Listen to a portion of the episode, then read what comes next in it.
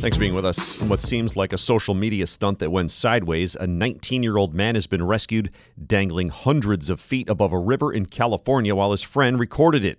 The Placer County Sheriff's Department responded to a call Monday that the man was dangling from a rope on the Forest Hill Bridge, a structure seven hundred thirty feet above the North Fork of the American River.